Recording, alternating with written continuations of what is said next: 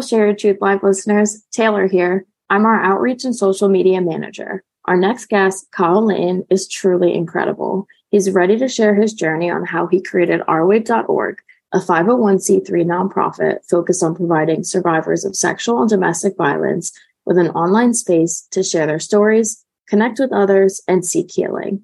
Through Our Wave, Kyle leads a team of designers, engineers, researchers, and other specialists from across the globe. He contributes to Our Wave on a volunteer basis, but also leads and manages a software design and development agency called Lithios Apps. When he isn't working, he loves to fly bush planes, play soccer, and spend time in the mountains or swimming in any accessible body of water. Y'all are in for a treat, so get ready and help me welcome Kyle. Welcome, Kyle. We are so excited to have you with us today. Yeah, thanks so much for having me. I'm excited to, to get into it today. Yes, we have a lot to cover, so let's jump in and start with the basics. Can you tell us a little bit about yourself and how you came into the domestic violence and advocacy spaces? I would also love it if you could give our listeners a little insight to what Our Wave is all about. Yeah, so uh, so my name is Kyle Linton. I'm the executive director of an organization called Our Wave. Uh, and R-Wave is a 501c3 nonprofit located in the United States uh, and specifically Raleigh, North Carolina. Uh, and, and, a couple years ago, I started this nonprofit when someone in my life experienced uh, sexual violence. Um, so they've directly experienced sexual assault, and we can get into some of the semantics of, I guess, what's under that umbrella. And, and really, you know, I had a background in tech and really saw an opportunity to try to create a online space where survivors of you know domestic and sexual violence could safely share their stories without you know the fear of repercussions uh, you know in sort of a safe space a safe community you know really with the goal being to connect with other survivors uh, to hear similar experiences to theirs to see messages of hope and healing from others. And really the overall goal is to facilitate the process of healing for for individuals who have experienced these kinds of trauma. And as a nonprofit director I, you know i'm very new to this. I'm new to the nonprofit space. I'm new to the sexual violence and domestic violence prevention space but really excited to sort of bring a different kind of energy and, and a more technical background in creating online tools that are accessible by people across the globe. I love your perspective and your expertise and just tech and data. It is something so refreshing to see in the domestic violence and sexual violence spaces. And I think very similar to Speak Your Truth today, Our Wave's focus really, like you said, is about creating spaces that honor stories. I'm totally. wondering how do you think survivor stories empower and support others who've experienced domestic violence? I think that all of us are familiar of, with a variety of different stories that have sort of come out in different, you know, the the movement as a whole. So between you know Brett Kavanaugh years ago, uh, between uh, Chanel Miller uh, who experienced sexual violence, and, and I'm obviously more familiar with stories on the sexual violence side, but a lot of these stories also directly pertain to domestic violence and there are domestic violence stories that are you know incredibly unique on their own and I think fundamentally these stories really empower movements. So, you know, Tarana Burke specifically, when she started Me Too and, and that entire movement on Twitter, where she sort of came out, told her story, and started the hashtag Me Too, and then it was adopted by others. Really, it's it's one person coming out and bringing something out of the darkness into the light and sharing that.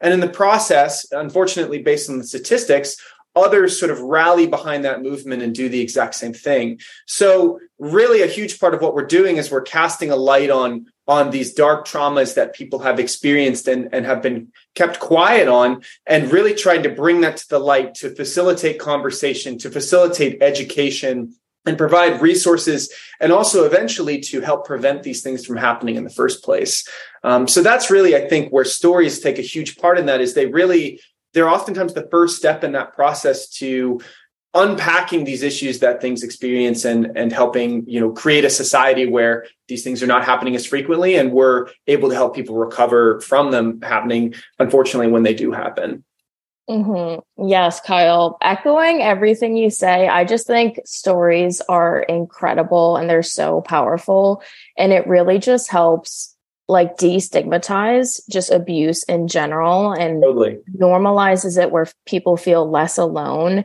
one of the things I love so much about our wave and just like exploring your platform is the tagging system that mm-hmm. you have, I think is really special and unique. And for our listeners, our wave and Kyle, please jump in and like, yeah, you know, if I'm not nailing this, you help yeah. me nail this. But no, give him the pitch. Yes, yeah. let me give him. Let me see if I got a pitch. So our wave has this capability to provide tags within stories. So when a survivor is submitting their stories, they can tag a variety of different things, whether it's the location of the abuse. Um, in the sense of like, did it happen in their home? Did it happen in the perpetrator's home? School, etc., as well as just like tags about like who the perpetrator may be and just like a variety of different things. And I think it's really unique because it allows survivors to search for really caveat and specific other stories that help them relate or hear things that make them even less alone. So instead of just like broad stories, they can really search for stories that will resonate with them and help them along their specific healing journey. So I just think that's such a rad function. And feel free to jump in if I yeah, if you yeah. elaborate even more about that tag system and maybe like the inspiration behind it. Um, because I think it's just brilliant. Yeah, yeah. And maybe just to take a step back to provide some more specifics, because sometimes I think I can get in the weeds pretty quickly on things and not provide helpful context. So, really, our organization, you know, we're a nonprofit, and, our focus is has really been around creating this platform uh, for survivors to anonymously share their stories. So, really, what does what does that mean? I guess, and the way I would best describe it is is there's sort of the ability for an individual survivor to submit a story to us, knowing that whenever that story is posted, it's going to be safe and secure and protect their identity uh, and protect the perpetrator's identity for legal purposes. So, really, we created a custom online social media, if you will, to do that. So the benefit to survivors is they can submit their stories uh, and and know that we're going to be taking their privacy in mind, but know that they're also contributing to a wider base of stories. And then for the general population, anyone and everyone, you know, survivors, advocates, researchers have the ability to see those stories on the platform, interact with those stories, uh, and and for a lot of survivors, you know, to your point, you know, a lot of people tell us they say, I read these stories and I did not feel so alone. So, getting them into the tagging system, when a survivor submits their story to us, they can basically give us different pieces of information. So, you know, like you said, where they were, uh, if they have any sort of specific identity tags, uh, if they have any other tags that we want to consider. And really, the goal of this is is in two parts. One, it's for them to sort of, you know, join a community with saying, oh, you know, I am, you know, bisexual and I'm a, a Caucasian man, right? Like, you know, being able to sort of present that to the world, we're able to start to build these little communities of similar stories. And so, you know, another example of that would be military survivors. You know, oftentimes military survivors have a very unique experience that if a survivor is going to the platform and trying to look for you know stories that are similar to theirs they'd be able to filter based on military survivors or based on some of the other tags we have in our system. So i really think that we've really tried to be thoughtful about how do we make this a safe experience? How do we make it a clear experience? How do we you know inform it with research but then also create these small communities of similar experiences which really i think is the you know it's hugely important if you're trying to facilitate communities of hope and healing which i think is something that we're really excited about long term mm-hmm. thank you so much for elaborating on that and just walking folks through a more like comprehensive process of how you know submitting on the platform actually works totally um, i want to dig deeper into again technology and how you're mm-hmm. using it and I would love if you could walk us through your journey to bridging that gap between technology and advocacy, because I think historically in the field, using technology in a way that's data informed and trauma informed has been like a missing piece of expertise that you and your team bring. So I would love if you could just walk us through that journey. Yeah, totally. So, you know, I think that over the last 50 or 100 or even beyond that number of years, We've seen the movements around domestic violence and sexual violence change in a lot of ways. Um, I think initially there was sort of a lot of these issues sort of bubbled under the surface. They weren't talked about. Um, we weren't as open sort of with the trauma effects of these issues. And so I think, you know, I'd say in the last 50 years, we've seen this, this steady movement of more funding going towards organizations that do this work on the ground, sort of grassroots. How do we provide domestic violence shelters? How do we provide resources? How do we provide, you know, sexual violence, you know, support centers? And those have been amazing resources for survivors. I think we're talking about these issues more, you know, with the proliferation of those geographic resources. But I think in our perspective, we say, well, now we have the power of the internet. And in the last, you know, specifically 20 years, we have the ability to give people resources online that they you know they may not be in a position where they can access geographically located resources. Um, they may not want to go see somebody in person to access those resources and they may want to look online first. And so those are sort of the starting points for us to say okay how do we build online tools and resources to support people through the process of finding healing um, reporting doing all the things that they might you know want or need to do and so, you know, for us, I think that there's also this opportunity to be very proactive with that, right? Where we're able to see patterns in data, we're able to to have a worldwide approach where previous organizations were limited to a geographic region and limited to the, the minimum amount of funding that they raised. And so by being able to build this sort of comprehensive platform, you know, where we're collecting all this data, we can see these patterns and prevalence and say, oh, well, we're seeing a lot more stories contributed from these populations or these partners. Um, we're seeing that survivors that experience this are accessing these resources. So we can start to get a lot smarter about the way that we deliver resources, what resources we're delivering, and, and not only better facilitate the process of healing, but then, you know, for a lot of the survivors that come to us, they say they want to give back. They want to do something positive with what they experienced. So then being able to connect those people into community for advocacy, for policy reform, to make systemic change um, mm-hmm. in sort of pre- in a preventative fashion, which that's really the long-term goal of where we're going. Yeah. Thank you so much for that. And I feel like you touched on so many things that I want to then elaborate on and totally. we're going to get to in other questions. But I really do just like how you bring up like the larger picture of like how we're moving into a more tech based world and utilizing technology for like the good and benefits of survivors. I think that's something with Speak Your Truth we are like faced often with of like we are also a digital advocacy group. Our support mm-hmm. group on facebook is 100% virtual. It reaches globally. So it's it's just really cool to meet other partners in the field to have this mindset of like what's next? What's broader? And like thinking more than just like a local chapter and like the power that comes with that. And i know oh go ahead.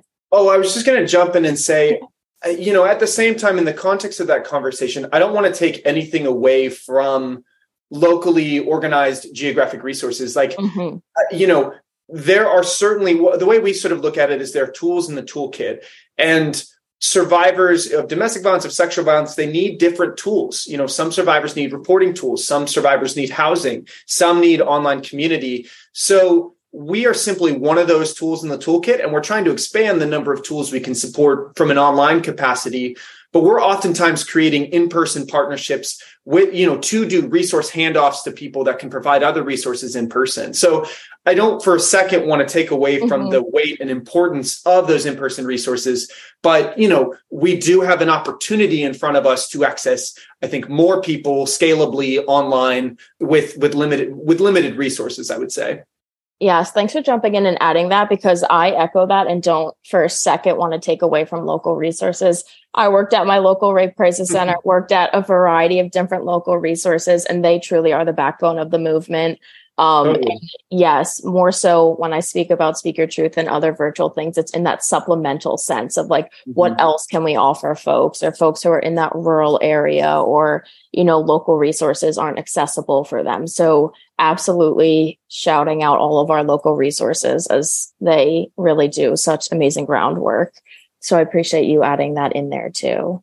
You touched on this a little bit, but I would love to hear from you in what ways that you think technology can enable data informed approaches to better understand and address the needs of domestic violence survivors.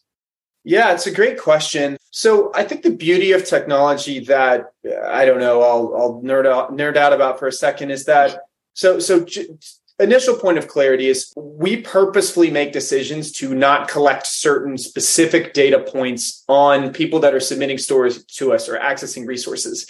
That being said, we are very, very, very interested in understanding sort of aggregate patterns of use, user behavior. So, you know, understanding what are the resources people are accessing the most, what sort of content are people looking at, um, what questions that we can answer are most helpful, where are people submitting from countries, what are their tags, all of this sort of like individual like gnostic information is fascinating to us because it allows us to see trends and use those trends to work with researchers to then improve our distribution of resources and the way we think about things. So i really think that you know specifically for domestic and sexual violence you know an example of this is you know a survivor might come to our site and we might see that they read you know these three pieces of uh, content. You know maybe it had to do with three questions that they had and they read those questions and then they shared their story and then they read other stories or maybe they accessed more questions so what that tells us is, is let's say the question was on labeling, labeling their experience, um, trying to define if it was sexual assault, if it was not, um, you know, and they were just sort of trying to unpack their own journey. So by understanding that that user was accessing those pieces of education, and then they sort of were able to access that, they were able to make a determination of what they felt their experience was, and then they shared a story based on their experience, and then they accessed other resources. We're helping that individual compartmentalize what happened to them. We're ha- helping them access other resources, whether those are the ability to report, whether that is the ability to get trauma uh, therapy, um, or, or whatever else that survivor needs. We're able to see what's most beneficial for that one individual survivor. And then over time, if we're able to then see patterns of that data where, oh, people were accessing these questions consistently or this blog post, we're able to not only reorganize the, the information on our site, but then also to be smarter about the prioritization of what resources we might present to someone. And then layering in another piece on top of that is we also have uh, Dr. Laura on our team, who's a professor at Temple.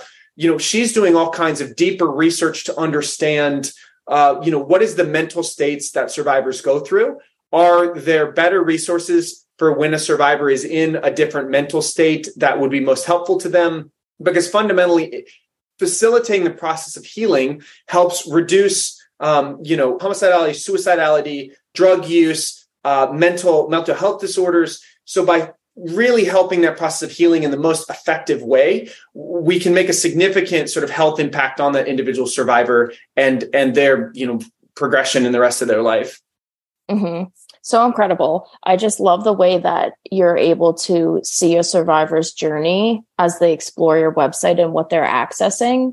You mentioned being able to pick up trends and patterns. Are there any trends and patterns that you can share that you've noticed yeah, that's a good question. I mean, we did a, a, sort of an analysis and we were seeing that a lot of survivors were on our site for an hour before they submitted their story and an hour after, which was pretty shocking to us. Mm-hmm. Uh, and obviously, that's not everyone. I think about 20% of survivors come to our site, submit their story, and leave.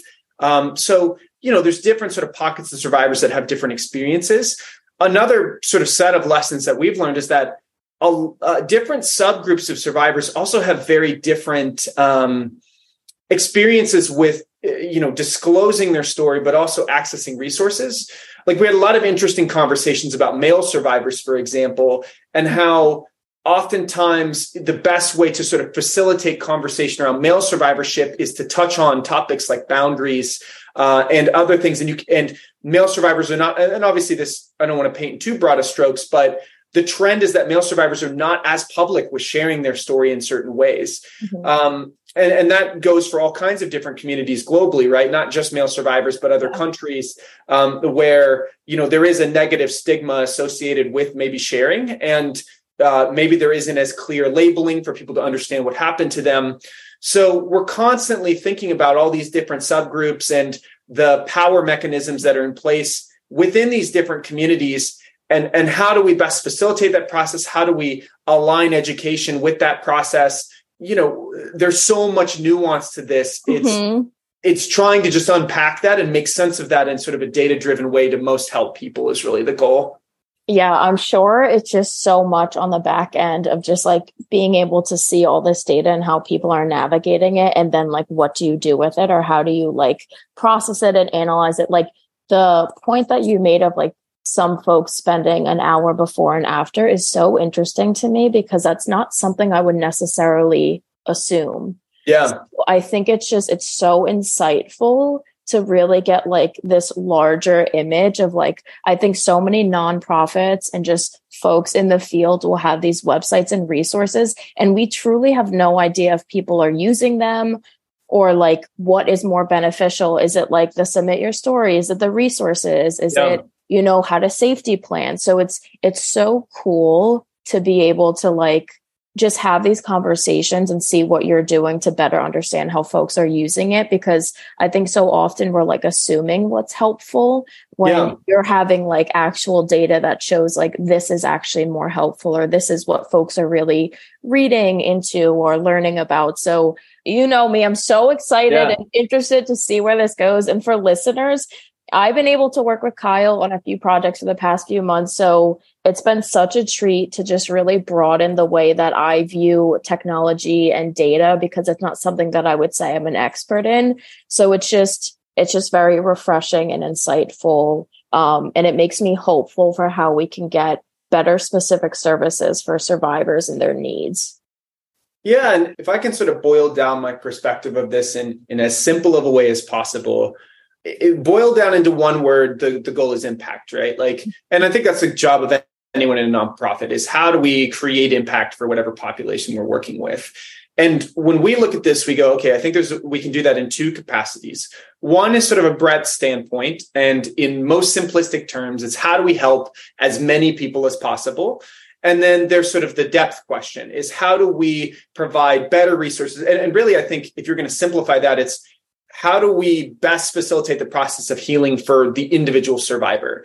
So we're always looking at things in terms of those two perspectives is how do we work with more survivors and then how do we better help the individual survivor? And i think that from that perspective we're able to be really honest with ourselves and say well the only way to do that is if we're sort of being extremely brutally honest with are people using you know I think when we build technology, we make all these assumptions of, oh, this this feature will be used a lot, or that feature, or people are going to like this piece of content. And if we're being real with ourselves, we need to measure that. We need to measure every single thing that we put out as best we can as a group of volunteers, right? And we mm-hmm. need to do what works and figure out what areas there might be gaps that we might need to release content or support. Um, you know, sort of fill the holes in the in the sort of sinking ship, if you will and if we're doing a good job of all those things and we're aligning the best content with you know either the you know the most number of people or providing that depth of experience we're creating the most impact which is fundamentally like has to be our number one focus. And we've got to maintain organizational alignment behind that. So i really try to get everyone thinking of like you know in that capacity of like how do we do one of those two things to make the most impact for the populations we work with? Mm-hmm. and yeah it's just it really is just like don't assume. Like analyze yeah. everything. Like that is so critical like the capacity and skill to analyze everything because that is just where you get the information. Um totally. so i i really appreciate that. And i have a question that digs a little bit deeper. You touched on it a little bit and it's a two-parter so yeah. ready? Okay. Um, but i would love to hear from you on how Technology can be utilized to provide customized support to survivors to meet their unique needs, and also how the combination of survivor stories and data driven insights create more effective domestic violence prevention program. So this kind of goes to that macro level um, impact you were speaking about earlier. Yeah. So the first of those, I can give you sort of a concrete example. So when someone submits a story to us of you know domestic or sexual violence, uh, you know, a part of our process is that we will actually screen every story that comes into us and remove identifiable information. Uh, I I do think to be clear that there is a place in some communities for sort of publicly acknowledging these things with a name and a voice. So I don't want to take away from that. But for the sake of our platform and our conversation today, we anonymize all that information for the protection of, of everyone involved. Um, and we try to do it with as minimal edits as possible. But you know, a part of our process is to make edits and redactions. Um, but another part of our process is to sort of screen through that story content and to send resources according to that specific experience. So, uh, you know, we have tools in our backend where if we see a story that has, you know, self harm references or eating disorder references, uh, you know, a huge part of our process is we send out resources to that survivor, but we can reorganize those resources and say, okay, maybe a self harm resource is the most important. Maybe an eating disorder resource is most important. And then subcategories of that, you know, maybe there's an online therapy organization that focuses in self harm, or maybe there's an online PDF that somebody might want to read through in their own time. So, you know, there's sort of categories and subcategories that we're able to customize to that person based on simply the information that they're providing to us. Um, and so, trying to meet survivors where they're at at the right state, at the right time, at the right location. You know, that's a huge challenge for us is how do we do that in the most seamless and simplistic way where we don't want to in any way guilt somebody, but be like, hey, here are some small nudges that could be helpful for you. I love that feature so much because I think sending customized resources is such an incredible way to make someone feel validated and heard as in you're listening to their stories it's not this generic you know response that everybody is getting which mm-hmm. i think is so special because i think oftentimes when folks will submit their stories on other platforms there's just there might not be a response because those systems don't have these systems or automatic responses or just capacity for folks to respond to them back so I think like that's just so that's just a very impactful touch of again letting folks know that like we're listening, we're here, we're here you and here's some resources.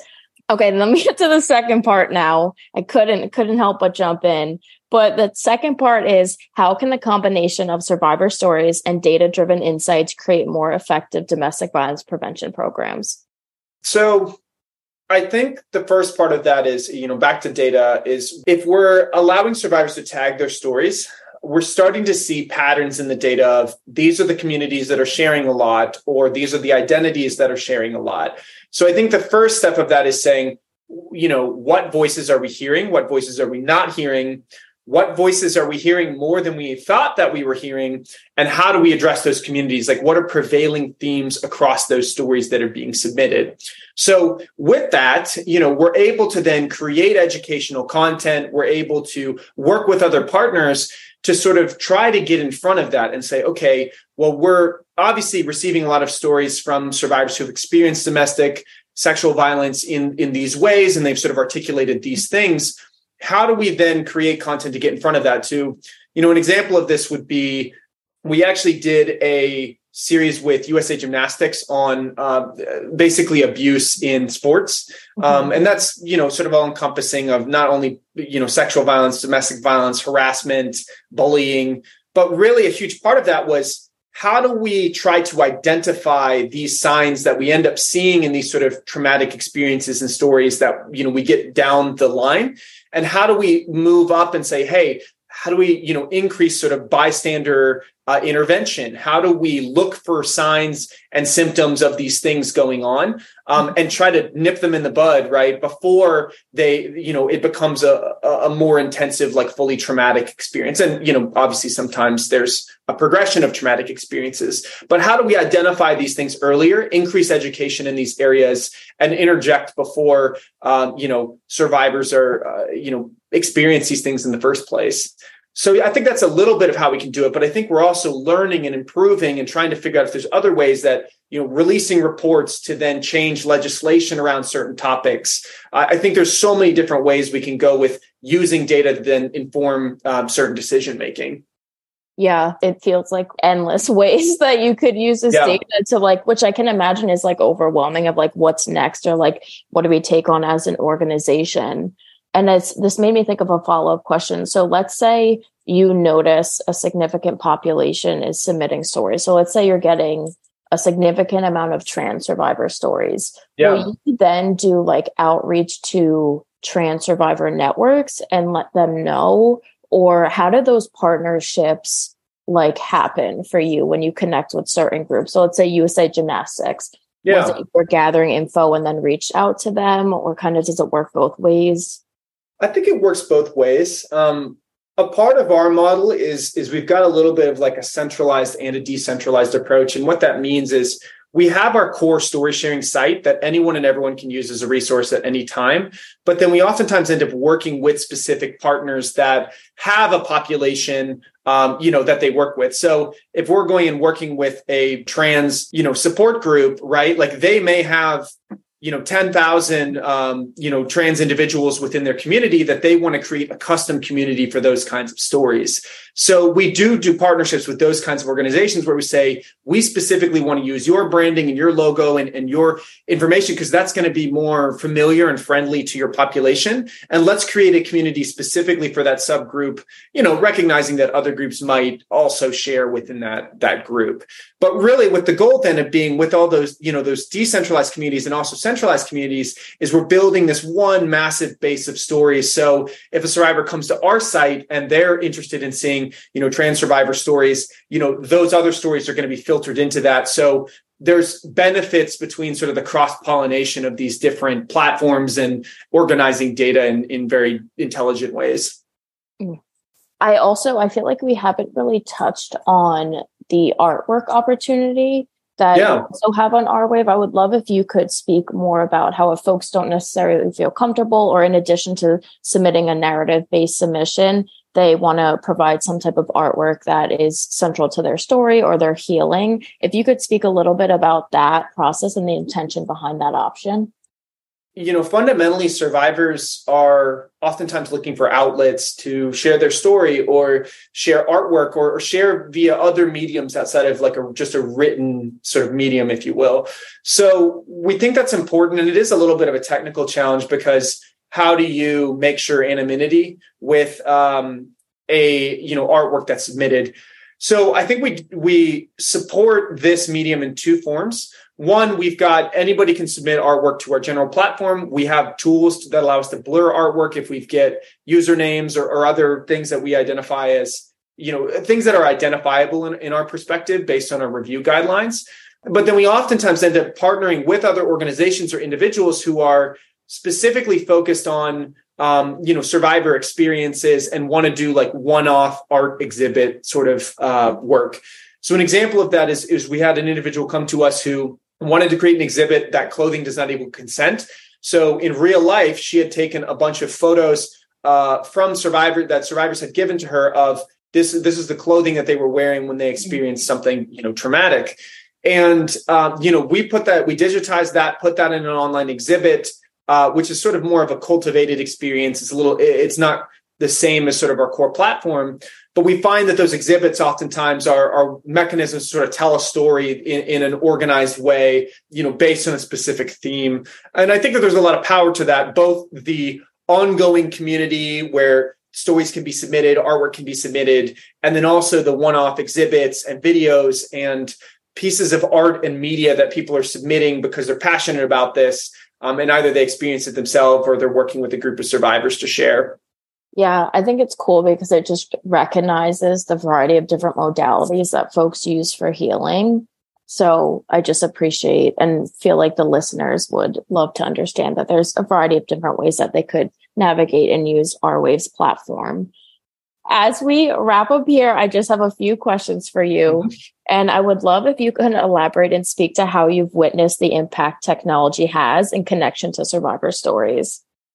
You know, almost every single day we get stories from survivors, and, and a lot of the time they say, like, thank you so much for creating, you know, this space. You know, without trying to toot our own horn too much, we're really proud of the space we built. And we are really proud of the fact that we've made a lot of people feel a lot less alone and that there's a place that they can go and they can see messages of hope for another survivor and they can really connect with a community uh, in order to sort of find what healing means to them and and start to navigate the, along that long nonlinear process right? Which which is the the absolute case for any sort of traumatic incident that somebody experiences so it's been just so powerful to just see those messages from survivors, to see people reach out to us. Like, you know, we're totally volunteer led organization. And we've had, I don't know, probably 50, 50 or 100 people reach out to us to volunteer in some capacity, contribute their skills to give back to other people who have experienced, you know, these, these traumatic incidents. And, and it's been so special to us to just see so many people being so willing to just contribute to this thing that like I started with an idea and just started having conversations with, you know, specialists and stuff about five years ago. And to grow to this point where this this thing is creating its own momentum and we're starting to see the data and we're starting to get smarter about things and we're actually working with some of the largest partners in the united states in this space you know national sexual violence resource center me too international uh, it's on us end rape on campus um, and then broadening our our international partnerships i don't know it's just it's it's been really cool to just see the impact of our work and our diligence and uh, you know get to this point i guess i don't even remember what exactly the original question was but it's special to us to hear all these voices of survivors coming back and contributing to this global movement that we are simply a small part of Yes, no, I think you nailed it and really spoke to the impact. And yes, be proud. I think this is incredible. You all have done such truly impactful work and uh, it's so special it's special that you have so many people who want to be involved it's incredible to hear about the partnerships that you've fostered and really developed and i just know that i'm excited to watch your journey of growth throughout the next few years and see see where you go um and I think that really is a perfect transition into my last question of where do yeah. you see the future of Our Wave heading? Oh man. Well, as an executive director, my job is to help us grow, uh, you know, and I'd say financially grow, um, but get to a position where we can work on these things faster. There's so much that we can do, uh, you know, sort of as we talked about on the call today, to support survivors of domestic and sexual violence in so many different ways, um, with the specific expertise that we had have in technology. So, you know, I very much see us, you know, a part of my job is to sort of acquire those resources so we can move faster. But really, it's just, it's back to that impact, right? Like we're constantly building new partnerships with organizations that are giving us access to tens of thousands of survivors at a time. We're improving the tools on our platform so that we're giving more customized support to people. We're adding more education to our library of content so people can access the information they're looking for when they experience something. So, so really, I don't know, we're, we're running hard and fast in all directions, but you know it all comes back down to that impact. How do we most impact you know the most number of survivors across the globe? And then um, how do we provide that individual impact for every survivor that comes to us and, and deepen that relationship and that support over time? Yeah but I, am excited. There's there's so many good things in the works that I, I, think it's just a matter of time before we keep growing sort of exponentially if you will. Mm-hmm. yes no so exciting so much growth and i'm just like i'm so grateful to have been able to just like have this chat with you and really pick your brain and learn more about the work you do and just like have folks in the field and our listeners really understand like the importance of technology and data and how you're harnessing it to really help survivors. I think if you're not and this is just me personally speaking like i don't have a tech background. I am not like so good with data. So it's it's just interesting to hear from someone who that's their expertise and how incredibly new and impactful it can be for folks who have been in the movement for a while. So I'm just oozing with gratitude, Kyle. Yeah. I love chatting with you. I've had so much fun and I'm just really excited to see where Our Wave goes with things. No, absolutely. And I mean, we couldn't do it without partners like y'all. So I really appreciate you sort of raising awareness to, to these issues and with your specific population. And I don't know, we, we've got a lot of work that we need to do with a lot of different people and, and it's, it's tough work and it, it, you know, people have to take breaks from it. And, and I think mental health for people that are doing this sort of work is really important. But, um, you know, when we have the capacity and when we're able to pour out of that sort of full cup, you know, I think there's a huge amount of work, unfortunately, that you know we can contribute to society in some of these areas and and really thankful for the opportunity to speak on the podcast and, and appreciate your time Y'all, that was so fun. We hope you enjoyed this episode of Share Your Truth Live with Our Wave CEO and founder, Kyle Linton, as we dug deep into how technology can impact the way survivors not only share their story, but also access resources. We're so grateful for everyone who tuned in. You can learn more about Our Wave and their work at ourwave.org as always, you can visit Speak Your Truth today for additional information and resources as well.